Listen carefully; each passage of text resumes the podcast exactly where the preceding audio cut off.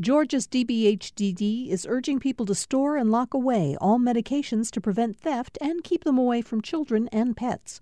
Old medications can be disposed at Dropbox locations. Dropbox locations can be found at opioidresponse.info. Thanks for listening to the Political Rewind podcast. Be sure to like and follow us and rate us on Apple, Spotify, or wherever you get your podcasts.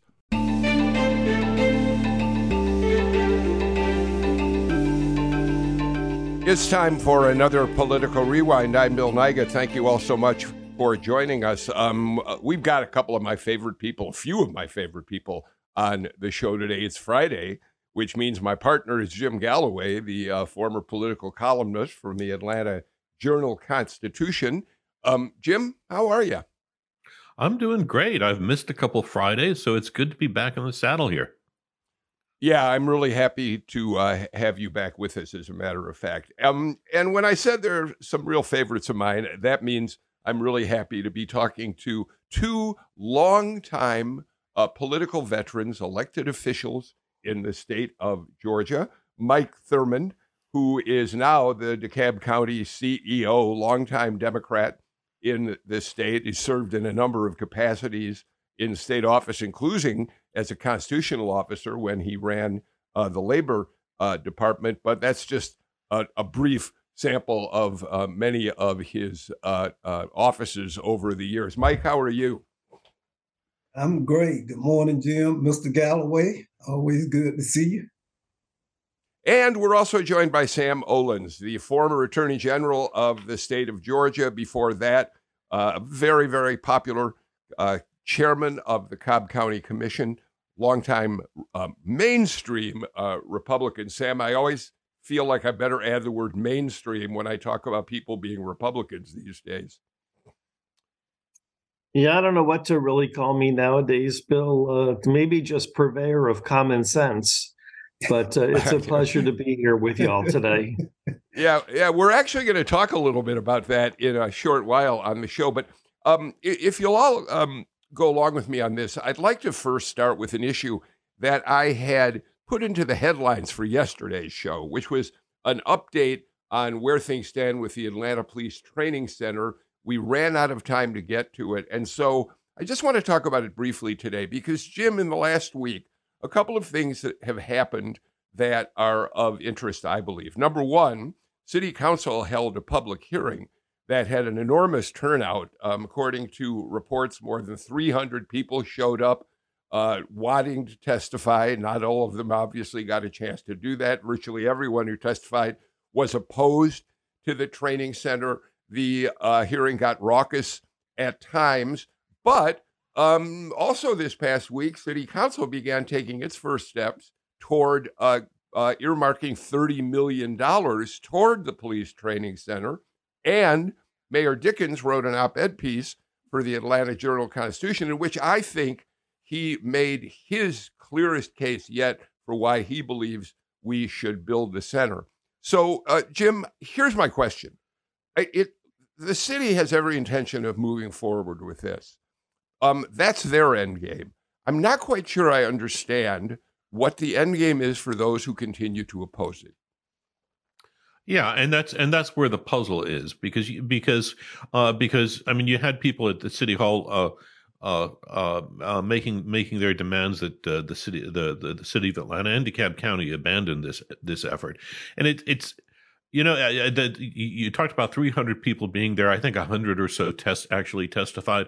This is one one of the things I actually really really like about Atlanta City Hall. I I mean, I covered them. I, I, I was I was I was posted there during the Andy Young days, and and you know it's a tradition in in the Atlanta City Hall that you never shut somebody up. You let everybody talk it out, and and and and that's what oh. happened on Wednesday. The the thing, but the thing is that you you you you uh, you know, there was, I don't think there was any call for defunding the police, but, you know, in, in essence, it was a, tra- a, call for detraining the police, I think.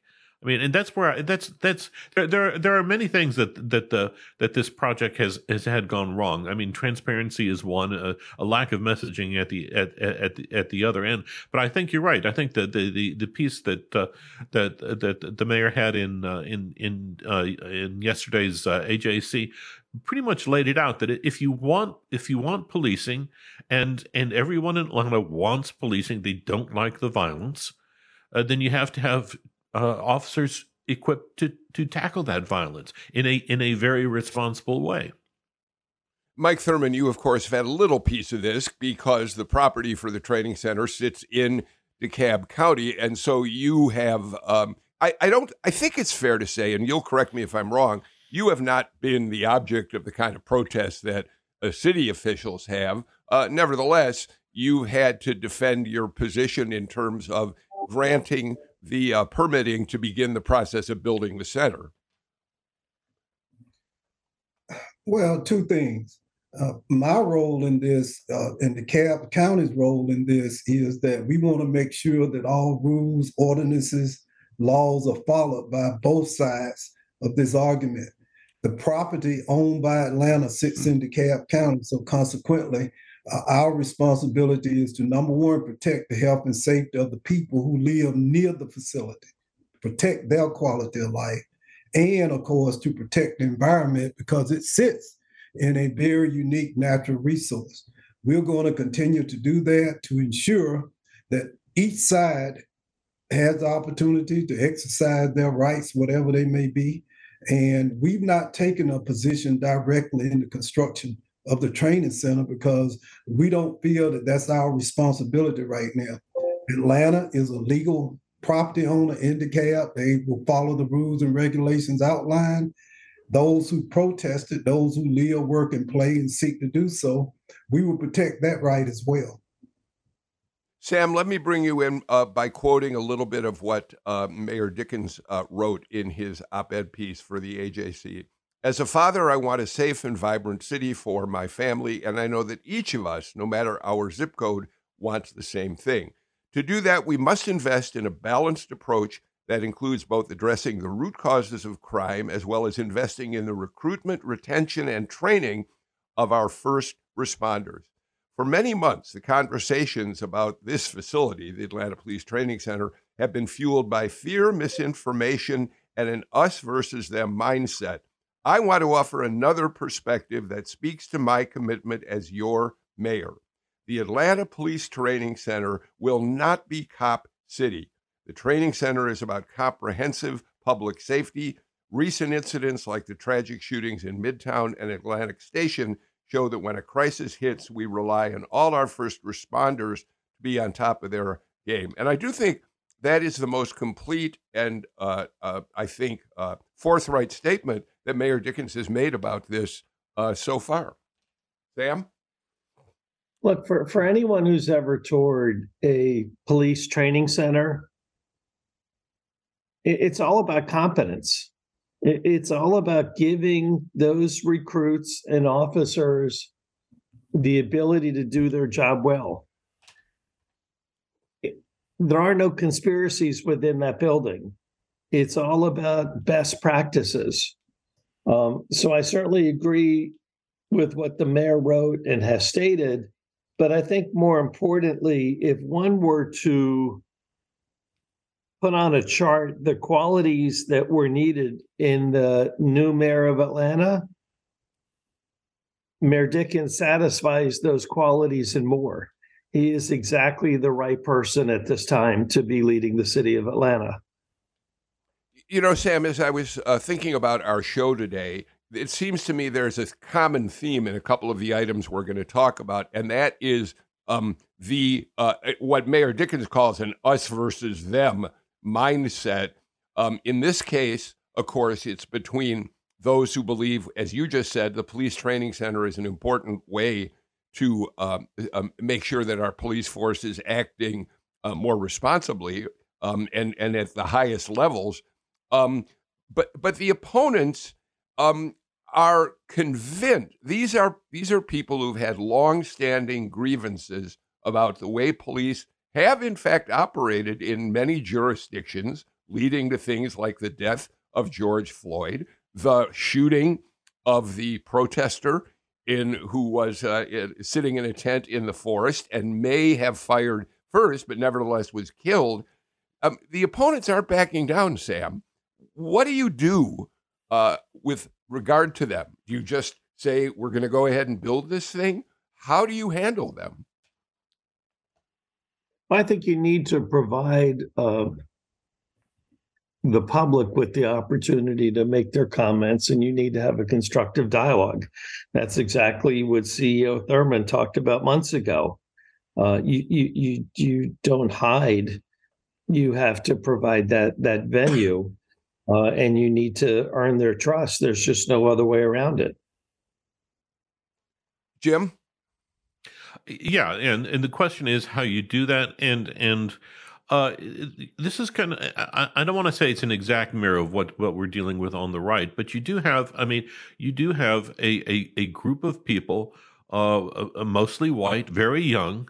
Uh, and I, I believe most of the people in, in at, at Wednesday's hearing were were residents of the city of Atlanta, but they are they are they're they're they're you know they're they're not they're newcomers in one way or the other uh, just by by virtue of their youth they're not they're not clued into uh, i guess the the, the the the the black historical experience of of self-government and that's you know it's that's you you you see that being challenged in these uh, you saw that challenged in these in these wednesday's hearing Wednesday hearings. I think it's just it, it's it's it's very interesting to see uh, a political discussion that's that's not rooted in in in in a civil civil rights movement that really dominated the city from 60 to 70 to 80 90 uh, mike i think that's a really interesting point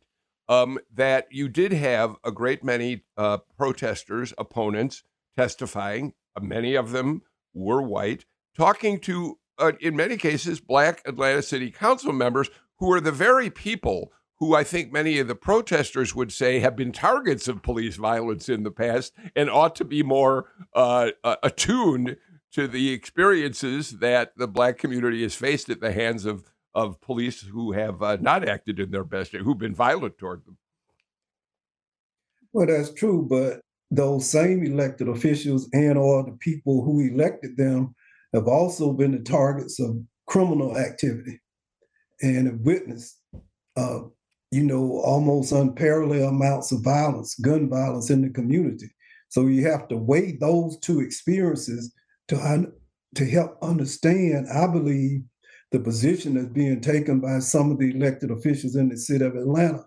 I do want to add though those individuals who spoke eh, from based on the media reporting, uh, they were very, they followed the rules that were offered to them to, as you stated, Bill, the city of Atlanta says you can speak until you know you are heard. So there's nothing wrong with having an opposing position to what a government may or may not choose to do. The issue early on was the violence that was taking place. So I didn't really see any violence. And I don't think we should uh, be upset that people are exercising their constitutional rights to speak against Michael Thurmond or uh, Andre Dickens or any other elected official. This is what America is all about. Uh, I do believe that some of their arguments and protests are being taken into consideration in terms of how this project is moving forward. You acknowledge missteps were made early. The mayor's uh, op ed piece, I think, was excellent. And I think it represents a change in, in strategy as to how you make sure that even people who oppose you have an opportunity to make those opinions heard, to be listened to, whether or not you disagree with is something totally different. All right, um, Sam. Before we leave this subject, one last element of it, and I'd really specifically like to ask you about it as a former Attorney General of the state. Um, Mike Thurmond just pointed out that we haven't seen violent episodes uh, recently uh, at the site, but we did see them earlier on. And as you well know, uh, some of the people who were arrested have been charged with domestic terrorism. There's been some criticism of Governor Kemp and uh, and uh, others in the administration for uh, label for that label and that specific charge. I mean, I'm going to put you on the spot and ask you if you feel that's the appropriate charge. You know, I, I think it's unfortunate to seek to answer that question if you weren't there in person. Uh, I, I, really think the charges that uh, public safety officers use um, is best initially determined by those in attendance. And I think thereafter, you let the judicial system do its job. And if the courts view that those charges were excessive, then they'll dismiss them. If those courts view those charges were appropriate, then the matters will continue. But I think it's improper, at least in my opinion, to be a pundit based on 10 seconds of video or a couple newspaper articles. I, I want to show proper deference to the, the folks at the scene and the judicial system. All right. I, I appreciate that. Just to close this off, Jim, the issue there, though, is that's a backdrop that continues to rile up many of those people who are opponents of the the, the center and uh, I, you know, so so that's all contributed to this us versus them uh, approach that the mayor talks about in his essay. Right, right, and and and uh, a key part of that, a key part of that is is the the injection of uh, of state patrol officers in that in that incident uh, because you now you have you have the state government involved, and the state government, of course, is a is a is a is a Republican controlled entity, uh, and but it was operating on democratically controlled ground at that point. So so you do have some you you, you do have some partisanship injected in this thing, and it, you know I I I I, think you know a, a charge of domestic terrorism, you know, might have that partisan uh, kind of tint to it. All right. Um, I thank you all for that conversation. Uh, I do want to move on. Jim, I, I said a couple minutes ago that I think there's a theme that's kind of developing as I look at the topics for today, us versus them. And that's certainly true about this next subject. We now know that Donald Trump is going to make an appearance at the Georgia Republican Party convention, which will be held on, I think, June 10th down in uh, Columbus. By the way, um, I think we're expecting a second presidential candidate to appear there as well. Has that, Sam, you're nodding, has that been announced yet that somebody else is coming? They haven't announced the candidate yet, no. Oh, okay. Okay. Well, we'll wait to hear who that is. But the point, Jim, is Donald Trump is coming to the state Republican Party convention. Governor Kemp, Chris Carr, Insurance Commissioner John King, others in the administration, Republicans, are not um, because there is a clear split between the MAGA Republicans like David Shafer, the chair of the party, and Governor Kemp and his allies, right? Right, right. Uh, you left uh, Brad Raffensperger.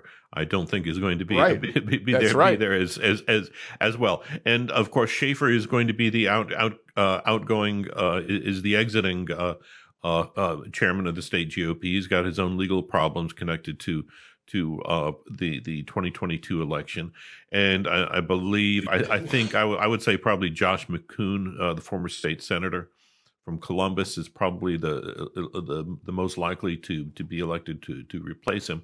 I think this is it, this is going to be fascinating.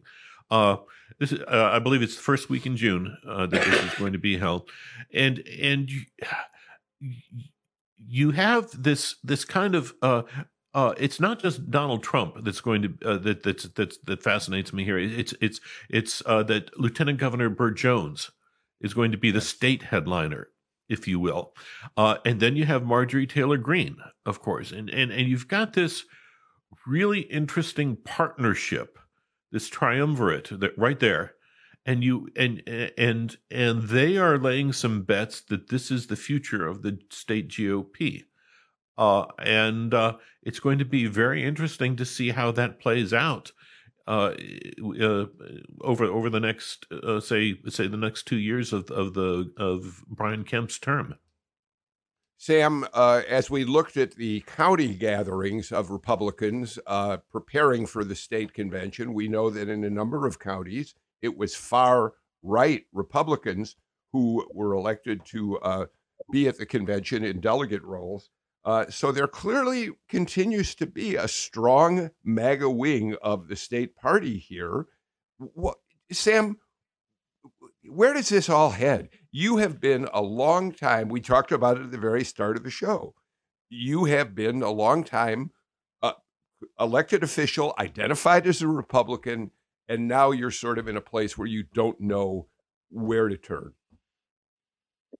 So CEO Thurmond has invited me to high tea that day. so I'm, I'm going to be at, at his house because uh, I hear some mean pot of tea. Uh, you know, politics uh, goes often from one extreme to another. Uh, I think we're watching that with both parties. Um, as liberal as the president's policies may be, many on the left think he's still too moderate. The Republican Party clearly seems to be going further and further to the right. And I think the unfortunate thing is the majority of Americans are much closer to the center and we're left on the sidelines. Um, Sam, I want to ask you one more question uh, before I, I ask uh, Mike Thurmond to jump into this. Um, Cody Hall, who, as you know, has been a longtime uh, uh, advisor to uh, Governor Kemp, he's now running the governor's super PAC, was on our show the other day. And we asked Cody whether, if Donald Trump becomes the nominee of the party, Governor Kemp would support him uh, for the presidency. And Cody Hall was a little bit cautious, but essentially said, I would imagine, yes, that will happen. I, I found that to be uh, politically uh, the right thing for a Cody Hall to say, it may be, but I was surprised to think that that could possibly happen, Sam.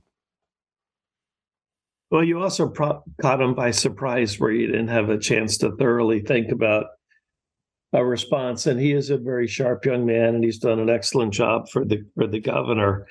Um, you know, I know the uh, lawyer well, who's going to be the lawyer for Governor DeSantis in his campaign. And uh, while all the polls show President Trump as the big favorite, uh, we all know that two months is a lifetime in politics, and there's a lot that can and will happen between now and any nomination. Jim?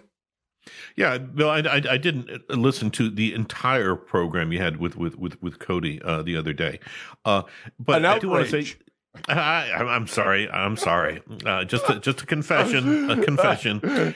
Okay. Uh, but but you know, there's been some reporting uh, by by by Greg Bluestein and others that that Kemp is is not doing the things uh, that he needs to do uh, if if he's if he's running for president, but he's doing exactly what he needs to do if he's running for vice president.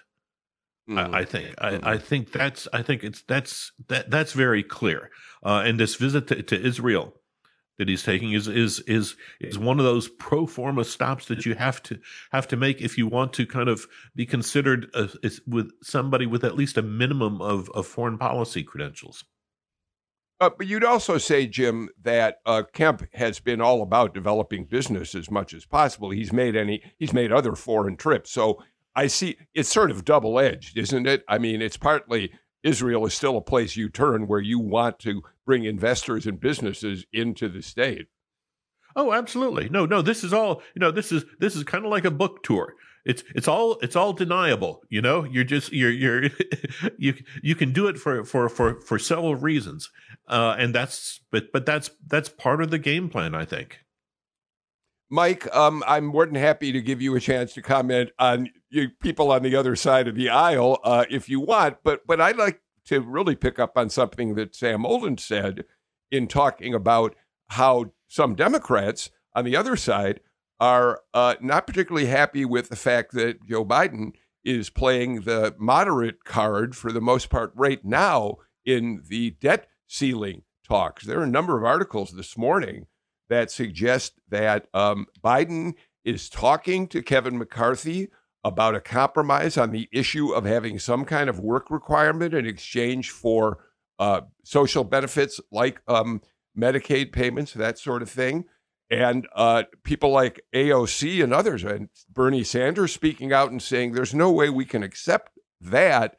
So Democrats are not exactly all lined up in uh, in lockstep either. Well, that's true. And let me come back to that particular uh, circumstance. I, want I actually want to speak on what is happening in the Georgia Republican Party. Uh, and let me and I thought about it on the flight back to Atlanta a great deal.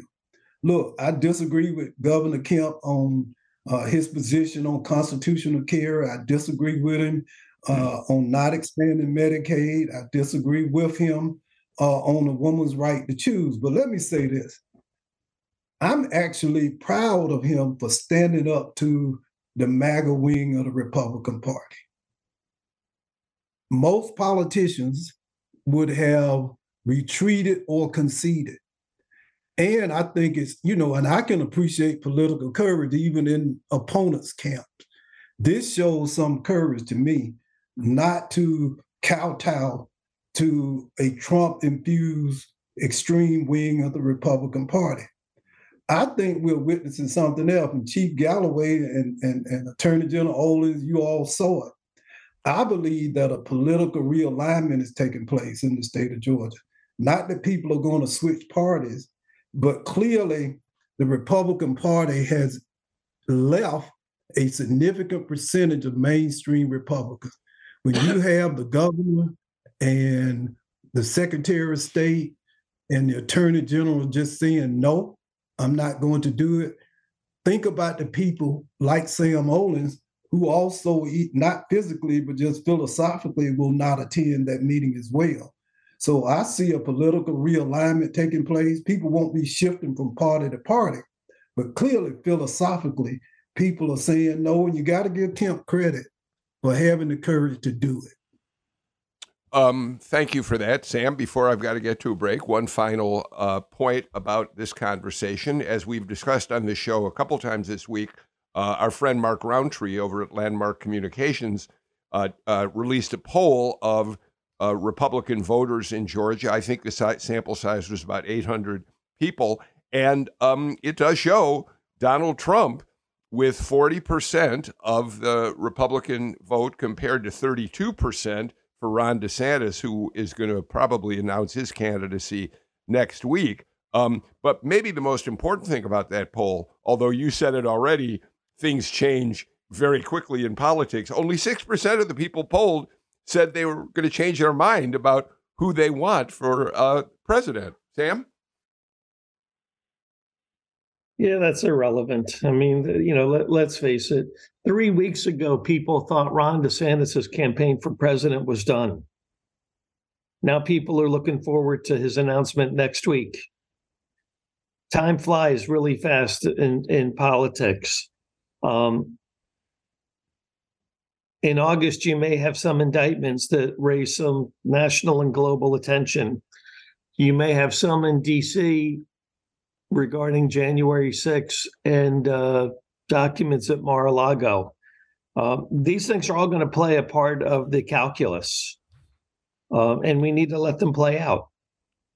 Yeah, Jim, and, you want to make a quick comment before the break? Yeah, yeah, yeah. Just to jump in, you know, an an eight percent lead, uh, Trump over DeSantis, is no bulwark against those charges.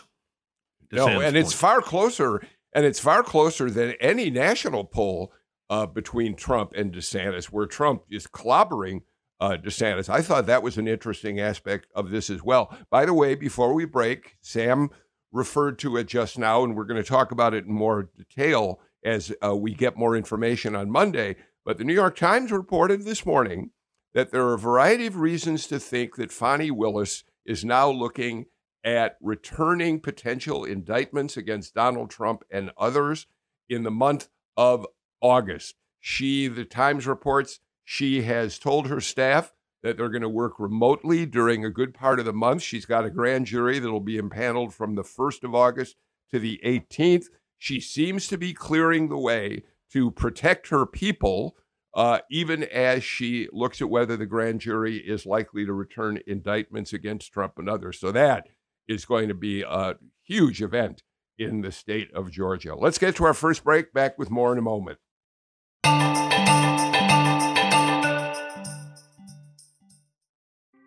Thanks for listening to Political Rewind. If you like this show, you'll also like Georgia Today.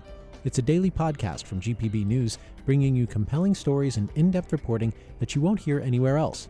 Join me, Peter Biello, for this quick and convenient way to get the best of GPB News' extensive coverage of the topics that matter to you, delivered directly to your device every weekday afternoon.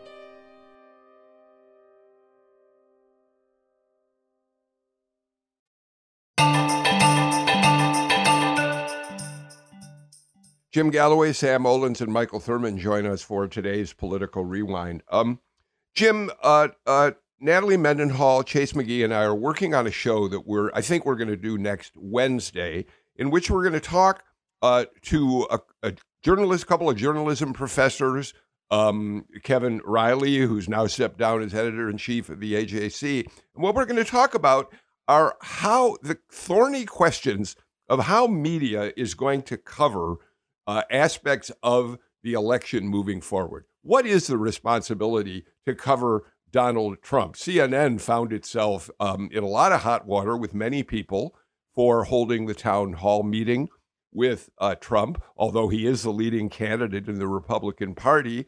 And we're going to talk about what do we do about coverage of, and this leads us to our next point of conversation Marjorie Taylor Greene. She's back in the news uh, for a couple of reasons right now. She's filing impeachment charges against President Biden, against the Attorney General Merrick Garland, um, against FBI Director Chris Wray, uh, and that's just a starting point. And the White House calls it a publicity stunt, and it's hard not to see it as just that, Jim.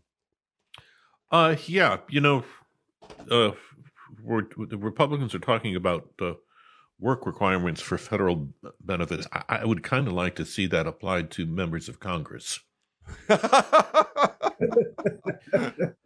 uh, but uh, uh, it, look, this is it, this has always been a problem with journalism. How do you cover the extremes? And and uh, you know, on one at one point, uh, on, on one one hand, you, you've got a responsibility to monitor what they're doing, what they're saying, because it can uh, things can go uh, so easily awry. Uh, and the other, but the, on the other hand, you don't want to be a part of their of of their machine. And and of course, you know, Marjorie Taylor Greene is is probably the biggest. Uh, that's that that she's the biggest, uh, the greatest example of that, at least in, in terms of Georgia journalism. Uh, how do you cover somebody like that? Who clearly isn't there making your points with legislation in mind, uh, and w- you know clearly there's just as clearly there's there's there's a, a campaign fundraising uh, uh, object here that we're talking about, and you don't want to be a part of that. But on the other hand, you know when you when you when you have uh, uh some someone like Congresswoman Greene at a at a at a hearing engaging uh, in, in engaging with uh, with a witness in a in a in a very inappropriate way and a very uh, untraditional way as far as Congress goes, you do have to pay attention to it. Well, and I, I want to, Mike Thurmond, talk about an issue which um, is also in the news about Marjorie Taylor Greene right now. And let me just set it up briefly, and I'm going to play a little sound. Um, in at, on the steps of the House yesterday, um, Mar- uh, uh, uh, Representative Jamal Bowman from New York, uh, he's a Democrat, and uh, George Santos was out talking to reporters, and Bowman started kind of shouting at him, uh, "You resign, you throw him out of the party, whatever." So Bowman was was making a little bit of noise. Marjorie Taylor Greene was there. Uh, she and Bowman had an exchange, which, if you watch the video of it, it looks fairly harmless. Um, they're exchanging uh, arguments, uh, but it certainly doesn't appear to be anything particularly threatening. So let me, though, play for you what Marjorie Taylor Greene said about that so called confrontation to reporters afterward. Uh, And let's listen to that now, and then we're going to listen to Jamal Bowman in a couple of minutes. But I will tell you what's on video is Jamal Bowman shouting at the top of his lungs, cursing, calling me a horrible, calling me a white supremacist, which I take great offense to. That is like calling a person of color the N word, which should never happen. And then at, on the Capitol steps yesterday, yelling, shouting, raising his voice. He has aggressive, uh, his, physical mannerisms are aggressive. I think there's a lot of concern about Jamal Bowman. So, and, and I am concerned about it. I feel threatened by him. Uh, Mike Thurmond, let's also listen now to Jamal Bowman responding to what Marjorie Taylor Greene said. Marjorie Taylor Greene in her press conference this morning said something incredibly dangerous and incredibly reckless about me, talking about my demeanor as being aggressive and saying that she feels intimidated by me.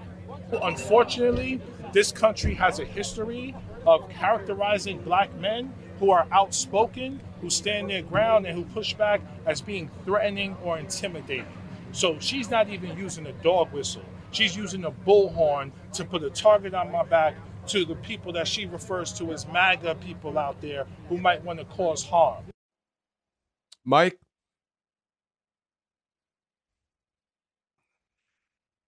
Well, it, the congressman from New York spoke very accurate. I was going to use the term dog whistle.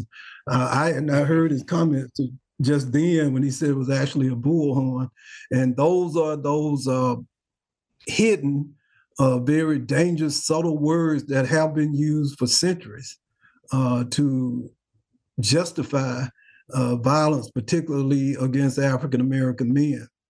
Uh, it would do all of us well as a nation if, if number one, Ms. Greene and or the Congress would step back and recognize that innocent lives could be lost as a result of words spoken.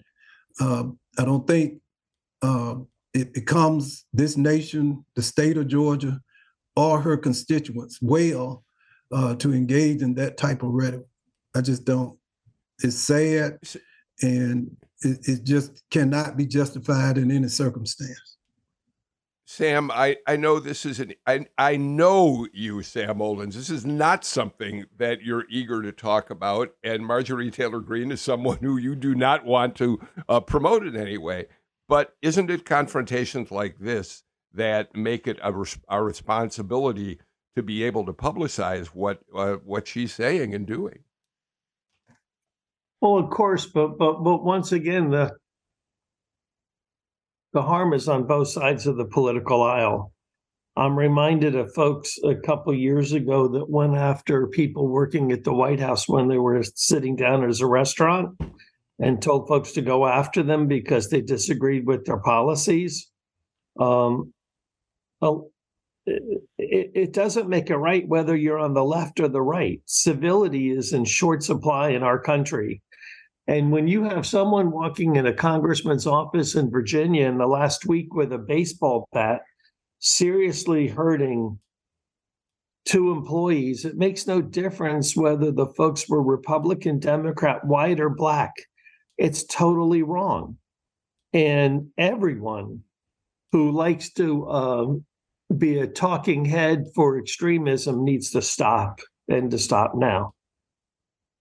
Um, Jim, I don't see how things are changing. I said the theme of this show is us against them. Here's another example of that. Our, our, you made the point yourself. The dialogue is getting coarser, um, more confrontational um, more potentially dangerous. And um, it's it, it leaves us with a certain amount of despair about our abilities to um, see our elected officials come together and solve problems for the country. Right. And, and, and at the root of this, I think the problem is that we have monetized extremism. We've made it financially profitable for people to take those positions, to say those words. Uh, it's it's it's the whether it's social media or Citizens United, we have we have we've uh, we've made. I mean, Marjorie Taylor Greene's uh, value to to uh, uh, the House Republican caucus isn't based on her intellect. It's not based on the legislation she's posted. It's it's not it's not based. It's based on on her ability to raise millions and millions of dollars by doing what she does And until we can find a way out of that dilemma, I think we're going to have to live with it. All right, Jim Galloway, you get the last word on this segment of Political Rewind. We're going to take another break and come back with more on today's show.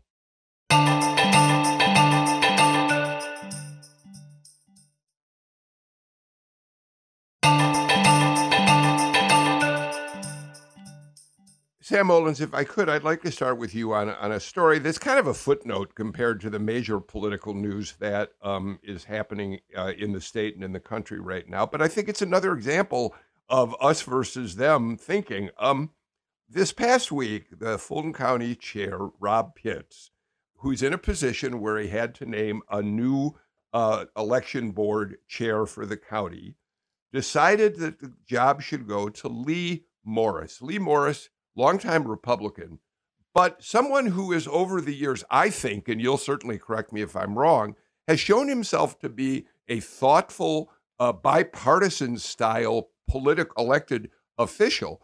So Mor- Morris was named by uh, Pitts to run the election board, and Democrats were outraged and were so angry about it that Rob Pitts had to withdraw Lee Morris's name and appoint a, uh, a, a Democrat in his place. Is this an example of our not being able to work across party lines? Do I have that right? Do you think? So I think uh, Lee Morris withdrew his name. So temporally, that's an important distinction. Thank um, you for and, that. Thank you. And Lee Morris is a super public servant, previously Atlanta City Council, involved in numerous nonprofit uh, organizations, the commission. Um, it was very unfortunate. Number one, you had an individual, unlike many of the others on that board, whose integrity is beyond reproach, who uh, not vehemently aligned uh, with extreme beliefs. Secondly, when you know that there's been discussion and hearings with regard to the Fulton County Board of Elections, having Lee on that board would have actually been very helpful to the Democrats. And the decision to force his withdrawal will urge some in the Republican Party to once again go after the Fulton County Board of Elections. Now, having said that, let me finish by saying that Patrise Perkins Hooker is a great person. I went to law hmm. school with Patrise. Uh, so I've known her a long, long time. And she also is a highly ethical individual, uh, full of integrity. But unfortunately, she now walks into that position with the scars that occurred with the withdrawal of Lee Morris. Thank you for that, uh, Sam. Mike, uh, this also calls additional attention to all of the controversies that uh, surround election boards across the state and concerns about their partisan nature and that they may be acting with uh, partisan interests rather than the, the kind of objective responsibilities uh, they have. Your take on all this, Mike? Well, consider recent legislation that was passed and signed into law that prevents local election boards from receiving grants uh, built on the perceived idea that that's a partisan uh, agenda associated with it. It's the politicization of the election process. And what we're really going to have to do, Bill, is that it, it, we really have to focus on building a statewide consensus about what it means to be a Georgian and how we can progress this state. None of us should believe that this hyper partisanship is not undermining our ability to progress the state. We're losing out on opportunities to improve uh, public education, losing out on opportunities to improve healthcare, losing out on opportunities actually to bring more business and develop more jobs here in the state. This is having an impact.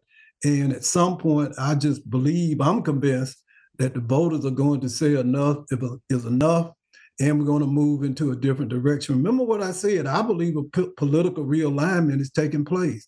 Uh, the extreme of the Republican Party does not represent the majority of Republicans in this state right now. I just don't believe it. And you're seeing it by the fact that leading Republicans are abandoning the party because of that.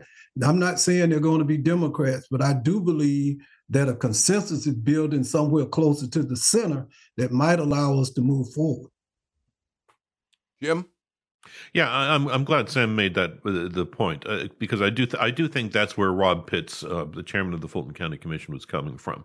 That he was trying to inoculate his county from uh, uh to a certain degree from from from from those those incursions by by state government on into into the Fulton County elect uh, electoral system, and and I don't know what I I don't know when the terms of of other Republican board members are going to be. The board is, I think, is three two Repub three two Democratic now.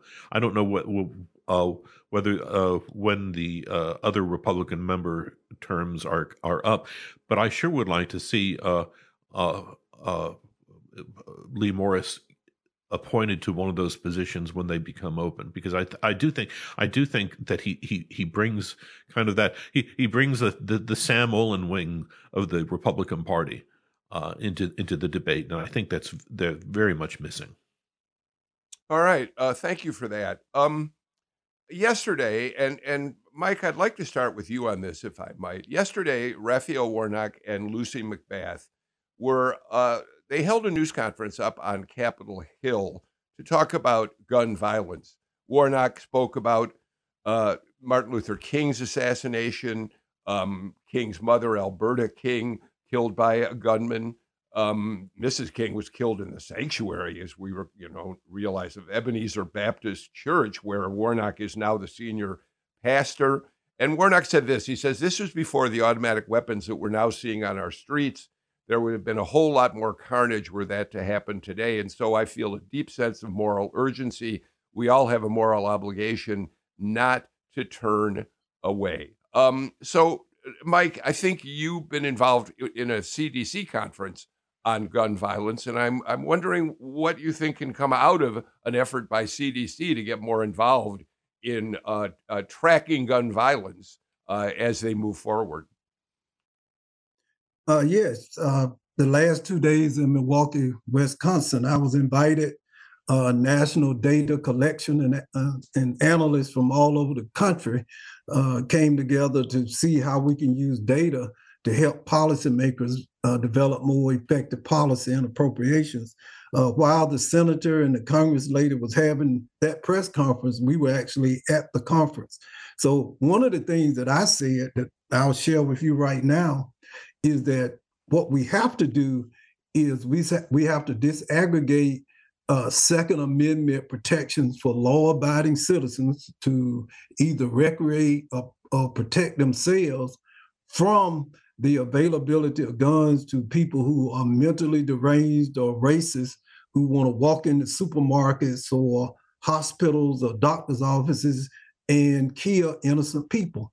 I do not believe that the Second Amendment that our founding fathers contemplated in any way protecting the right of criminals to rob and murder and maim, or mentally deranged people to kill innocent people, or racists to hunt down black folk or anyone else and murder them. That's not the Second Amendment. So we can, I believe, if we disaggregate protection for law abiding citizens from those who seek to break laws and harm people, there is an opening. There's a consensus around restricting access to people with mental illness. I've heard numerous Republicans speak to that.